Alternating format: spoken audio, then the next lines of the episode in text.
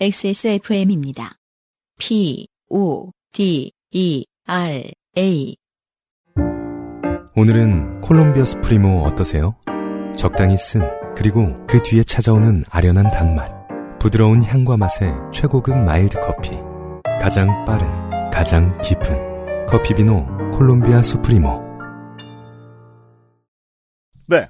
구본빈 씨의 사연을 보시겠습니다. 피지컬한 장르예요. 토요일 아침에 있었던 일입니다. 토요일엔 가게를 쉬지만 전날 저녁에 가게 근처 대학교에서 단체 주문이 와서 이거만 하고 쉬어야지 라는 생각으로 주문 접수를 하고 아- 아침 일찍 가게로 갔습니다. 단체 배달 한 건만 할 거니까 가게 창문 블라인드는 열지 않고 바로 샌드위치 18개와 뜨거운 아메리카노 18잔을 준비했습니다. 어, 실력이 되게 대단하시네. 혼자서 18개 칠려면은 특히 샌드위치가 먹는 사람 간단한데 만드는 데는 진짜 힘들거든요. 제가 더 살벌하다고 생각하는 건 뜨아는 한 사람이 하는 속도면 18번째 잔을 만들 때 첫 번째 잔은 차가워져 있어야 되는 게 그렇죠. 맞지 않나 싶어요. 단체 배달을 할 땐 직접 자동차에 실어 나르는데 이날은 시골 동창에 가시는 어머니께서 차를 써야 했기에 저는 캠핑 카트를 쓰기로 했습니다. 평소에도 배달 대행 서비스를 쓰지 않아 직접 배달을 하고 배달 장소와 가게가 멀지 않아 괜찮겠다 싶었습니다. 나중에 스마트 밴드를 차고 다녀와 보니 거리는 800m, 고도차는 12m였습니다. 이게 뭐야?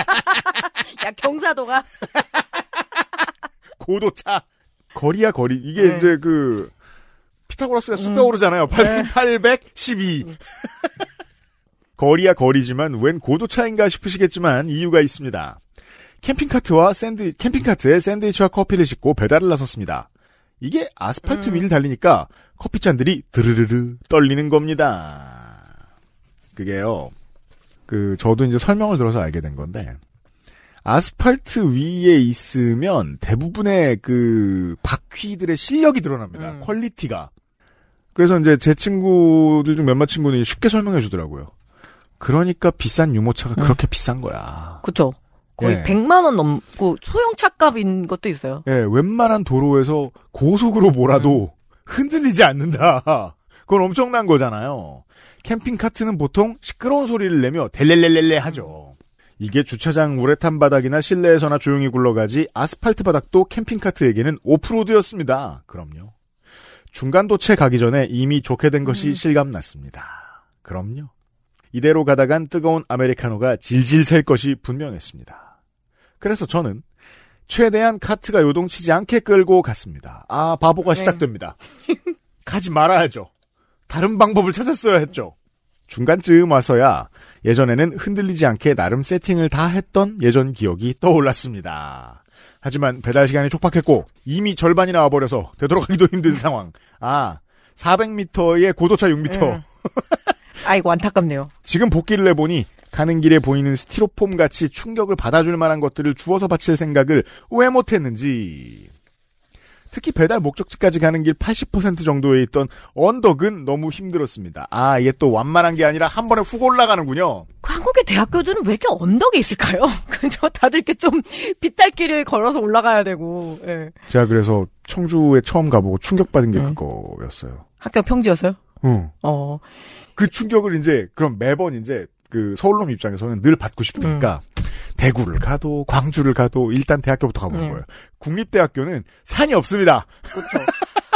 아, 서울의 그 상명대가 엄청난, 그러니까 국민대하고 상명대가 이 북한 산자로 끼고 있으니까 너무 고도차가 큰 거예요. 이게 저 상명대의 저기 알럼나이 분들은 별로 안 좋아하시거나 네. 인정하시겠지만 제가 대학 들어갈 때가 이제 상명여대가 처음에 상명대로 바뀔 때였습니다. 거기 가면 누나들이 어, 손에 물 안 묻히게 해준댄다라는 네. 그런 거짓말이 덜 떠돌던 때 친구가 원서를 쓴다 그래서 처음으로 가봤습니다. 일단 서울치고는 너무 버스도 자주 안 오고 힘들었지만 결정적으로 저는 그 언덕을 가보고 예.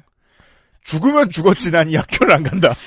그막 소문 있었잖아요. 뭐, 그, 눈 오면 못 걸어 올라가니까 밧줄을 경다저씨가 내려준다. 실제로 거. 그런 학교가 있습니다. 서울에는. 뭐 네. 입구에 왔다 갔다 하면 택시도 있고. 뭐. 지금이야 뭐 에스컬레이터가 있으니까 네, 환경은 그렇죠. 많이 다릅니다만. 네.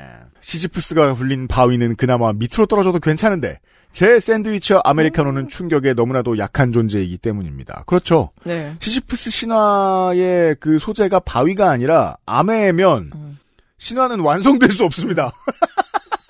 그렇게 어렵지도 않은데다가 떨어뜨리면 엎어져서 아닌가? 똑같은가? 다시 갈아야 되고. 안타깝습니다. 제가 카페를 해본 경험에 따르면 카페 해봤어요 예, 농축산인? 이 정도면은 사실은 그 큰 보온병에다가 해갖고 컵만 가져가가지고 각자 따라먹게끔 20잔 정도 들어가는 거 있거든요. 아 그렇구나. 예, 그렇게 해서 테이크아웃을 하는 게 훨씬 더 안전하고 따뜻하기도 하고 그리고 이제 먹는 사람 입장에서도 뭔가 더 먹게 되는 느낌이 나고. 되게 큰 프랜차이즈에서 여러 잔을 주문하잖아요 행사 때. 네. 그러면 그냥 개별로 똑같이 주문한 걸로 똑같이 만들어 와서 네. 잘 들어가는 거대한 또 다른 플라스틱 용기를 가져와서 나눠주잖아요. 네. 근데 실제로는 농축산인이 말한 대로 어디 밥솥에 가져와가지고 해주는 게 훨씬 나을 수도 네. 있잖아요. 음, 근데 그렇게 안 합니다. 이상하게 발전해요. 아무튼 제 시간에 도착을 했습니다. 주문한 공부 노동자 두 분이 건물 앞에 나와서 샌드위치와 커피를 받아가겠다 하셨습니다. 샌드위치는 괜찮은데 커피가 너무 흔들려서 음. 그 중에 몇 잔은 컵 슬리브가 젖을 정도였습니다. 근데요, 그 슬리브만 젖을 정도면 어마어마하게 잘한 거라고 봐야 될것 네. 같습니다. 800m를 델렐렐레 하며 예전에 TV를 보니 미국 스타벅스에서 배달 로봇을 보냈는데 안에 있는 커피가 엉망이 된 것이 떠올랐습니다. 로봇은 감정이 없죠. 그렇죠. 도저히 이대로 제 값을 받을 수는 없어서 다시 커피를 내려드리겠다 말하고 다시 가게로 뛰어갔습니다. 그 보통 1층 자영업자가 가장 못하는 것 중에 하나가 뛰는 거거든요. 음. 800m를 뛰었다는 말은 거짓말입니다. 제 생각에. 네. 배달 시간은 9시 30분. 클라이언트 행사는 10시. 죽어라 뛰어가서 미칠 듯한 속도로 커피를 내리고 오후에는 내내 누워있겠다는 각오로 다시 가면 될 듯 말 듯한 상황으로 판단했습니다. 배달 장소에서 가게까지 70% 정도 왔을 때 공부노동자 고객에게 전화가 왔습니다. 시간이 촉박해서 그냥 드시겠다 하셨습니다. 죄송하고 주문해 주셔서 감사하다는 대답과 함께 힘없이 가게로 돌아왔습니다. 시계를 보니 아직 그래도 시간은 있고 어느 정도 만회를 하고 싶었습니다. 더치 커피를 담는 용기에 에스프레소를 가득 채웠습니다. 아, 음. 농축사님이 말한 대로 하네요. 네. 컵 슬리브 20장 챙겼습니다. 뭔가 18, 딱 18장 챙기면 너무 깍쟁이 같아 보일 것 같아서 말이. 딱 그런 마음이 들더라고요. 저도? 장사해보니까, 예, 조금 더, 어쨌든 이게 18잔이면 아, 그건 그래요? 단체 주민이니까, 예. 그건 그래요. 그러니까 퍽으로, 그러니까 그 두 개만 더 내리면 되거든요. 예. 그래서 지금 우리 사무실에도 지금 주인 없는 코스터가 100개씩 앉아 있잖아요? 애놀이 담느라고? 근데 참 이상하지. 어차피 하나씩 나눠드리는 거고 더 달라고 하는 미친 사람 하나도 없는데 왜 100장을 더 찍었지? 아무튼 저, 저희한테는 코스터가 있어요. 제가 먹으려고 둔 샌드위치들도 같이 포장을 해서 냅다 띄웠습니다. 맘 약한 사장님. 예. 캠핑카트가 없으니 너무도 몸이 가볍고 진동에 구속받을 일도 없으니 양팔을 휘저으며 냅다 달렸습니다. 그런데 앞불싸 고객분이 하는 행사를 어디에서 하는지 모른다는 거였습니다. 아, 입구까지만 받아가. 아까 샌드위치랑 커피 드릴 땐 건물 앞에서 드렸기 때문이지요. 건물 현관은 다행히 열려 있었고 1층 로비에 있는 사람에게 오늘 10시에 행사를 하는 곳이 어디냐 물었습니다. 모른다 했습니다. 이게 어, 공부노동자의 특징입니다. 네. 지하는 것 빼곤 아무것도 모릅니다. 건물 인덱스를 봐도 20명 가까운 사람이 모일 만한 세미나실 회의실이 어딘지 잘 모르겠어서 가로 생각해보니 일반 강의실도 다 그 정도 규모가 되네요. 가로 일단 맨 꼭대기층에 올라가 한 층 한 층 내려오면서 찾아보기로 했습니다. 이게 그 수색견의 방식. 구- 굳이 이렇게? 너무 착하시다. 예. 그러게요. 그 아니면 이렇게 로비에 갖다 놓고 아까 그 사장입니다. 가져가 주세요. 이렇게 하면 될 텐데요. 그러게 말이에요. 네. 예. 아마 근데, 근데 이런 상황에서는 좀 생각을 잘 못하시죠. 네. 네. 그리고 또 그그 군입대들은 말이에요. 그 큰 방에 찾는 방법이 요즘 바뀌었을지 음. 모르겠는데 찾는 방법이 그게 있어요. 후원 많이 한 사람 이름 써 있는 방 있죠. 아 맞아요. 누구누구실. 혹은 이제 뭐 SK관 뭐 이런 네, 식으로. 그럼 그게 행사장입니다. 보통. 네. 그래도 불행 중 다행인 것은 이 건물은 지상 3층짜리라는 거였죠. 엘리베이터 올라가면서 대- 해당 단과대학 홈페이지에 들어갔는데 이런 정성까지 나. 여기서도 제가 원하는 정보가 나오지 않았습니다. 고객분께 전화하자니 행사 시간이 다 돼서 전화를 하는 건 뭔가 아닌 것 같았습니다. 그 전에 그냥 드시겠다 했는데 풀쑥 전화를 내서 다시 왔다고 하는 것도 매너는 아닌 것 같았습니다. 또 이게 그 과한 친절을 베푸는 사람은 본인이 이게 과하다는 걸 알아요, 종종. 3층을 다 돌아봐도 딱히 문 열린 곳도 없고 회의를 하고 있는 듯한 방도 없습니다. 중간에 다른 사람을 마주쳤는데 그분은 척 봐도 얼굴에 나 교수라고 써 있었습니다. 그분도 나를 신기하게 보고 나도 그분을 신기하게 봤습니다. 본능적으로 저 사람에게 물어봐도 나는 원하는 답을 얻지 못할 거야 라는 생각이 들었습니다. 그죠? 교수는 답을 해주는 사람이 아닙니다, 보통. 질문을 하거나 내 답을 평가하죠. 그리고 토요일 날 학교에 안 오죠?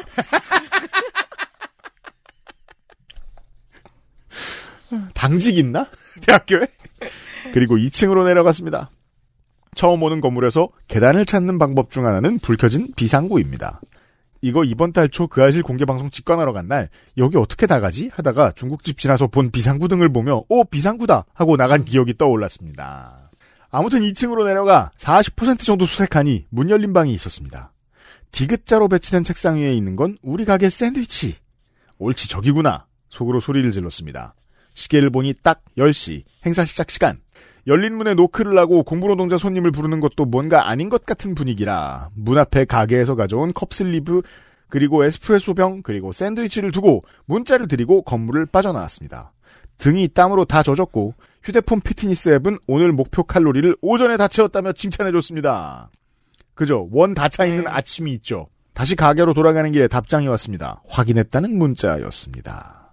이해심 많은 분을 만나 다행이라 생각하며 가게 마감을 하고 늦은 휴일을 맞이했습니다. 이처럼 경험이 소중하다는 교훈을 얻은 날이었습니다. 뭔 소리인지 모르겠습니다. 그럼 요파 씨와 함께하는 자영업자분들과 공부노동자분들의 행복을 기원하며 이반 줄입니다. 구본빈 씨의 사연이었습니다. 이게 참 대학가 앞에서 한, 한, 한다라는 게 뭐냐면 이렇게 주문이 온다면 계속 잠재적인 고객이라고 생각하셨기 때문에 그럼요. 더 그러신 거잖아요. 음.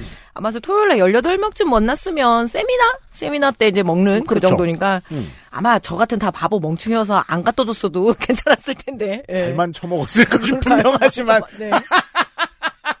아직 달코달치 않은 자영업자 입장에서. 그래서 그 1층 자영업자의 그 특성이 드러나는데 사실 그 수익성이 보장되고 노동 조건이 잘 갖춰주면 되게 성스러운 직업입니다. 네. 서비스업이란. 어, 되게 많은 사람들의 원을 풀어주는 일이니까 말이에요. 그, 그리고 뭐 기억이나 그 경험 같은 걸 만들어내주는 일이니까. 구본빈 씨는 아직 그렇게 생각하는 단계신 것 같아요. 고마워요.